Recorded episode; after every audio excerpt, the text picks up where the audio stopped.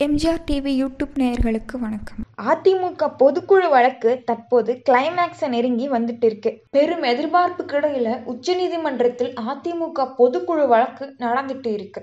ஜூலை பதினொன்றாம் தேதி நடந்த பொதுக்குழுவில் அதிமுகவின் பொது செயலாளராக எடப்பாடி பழனிசாமி நியமிக்கப்பட்டார். நேற்று நடந்த விசாரணையில ஓபிஎஸ் ஆதரவாளர் வைரமுத்து தரப்புல ஒரு வாதத்தை முன் வச்சிருக்காங்க அது என்னன்னா கட்சியின் அடிப்படை விதியையே எடப்பாடி மாற்றியுள்ளதாகவும் பொது செயலாளர் தேர்தலில அவரை தவிர வேற யாரும் போட்டியிடாத வகையில எடப்பாடி விதிகளை மாற்றியுள்ளதாகவும் சொல்லியிருக்காரு.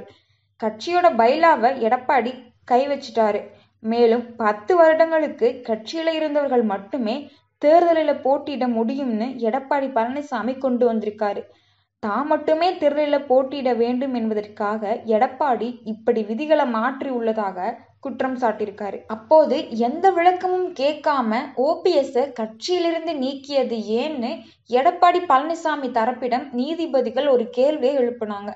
இதற்கு எடப்பாடி பழனிசாமி தரப்பு ஓபிஎஸ் திமுகவிற்கு ஆதரவாக செயல்படுகிறார்னு குற்றம் சாட்டினாங்க. பொது செயலாளர் பதவிக்கு தேர்தல் நடத்தப்படாதுன்னு அதிமுக விதிகள்ல மாற்றம் செய்யப்பட்டது.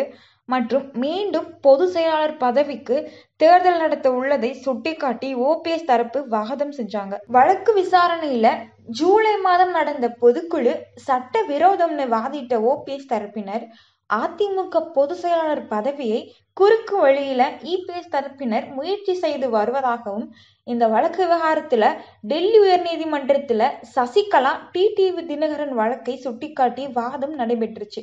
மேலும் தலைமை அலுவலகம் பொறுப்புல பத்து ஆண்டுகள் இருந்தவர்கள்தான் பொது செயலாளர் பதவிக்கு போட்டியிடலாம்னு இபிஎஸ் ஒருவர் மட்டுமே பொது செயலாளர் பதவிக்கு போட்டியிடுற வகையில அதிமுக விதிகள்ல தற்போது மாற்றம் செய்யப்பட்டுள்ளதாக வாதம் வைத்த ஓபிஎஸ் தரப்பினர் சொன்னாங்க. இந்த நிலையில இரண்டு மணி நேரமாக ஓபிஎஸ் தரப்பு வாதங்களை கேட்டறிந்த நீதிபதிகள் அதிமுக பொதுக்குழு விசாரணை நாளை நண்பகல் பன்னிரண்டு மணிக்கு ஓபிஎஸ் தரப்பு விவாதம் தொடரும் என விசாரணை நாளைக்கு ஒத்தி வச்சிருக்காங்க. மேலும் பல அரசியல் செய்திகளை அறிந்து கொள்ள எம்ஜிஆர் டிவி யூடியூப் சேனலை சப்ஸ்கிரைப் பண்ணவும்.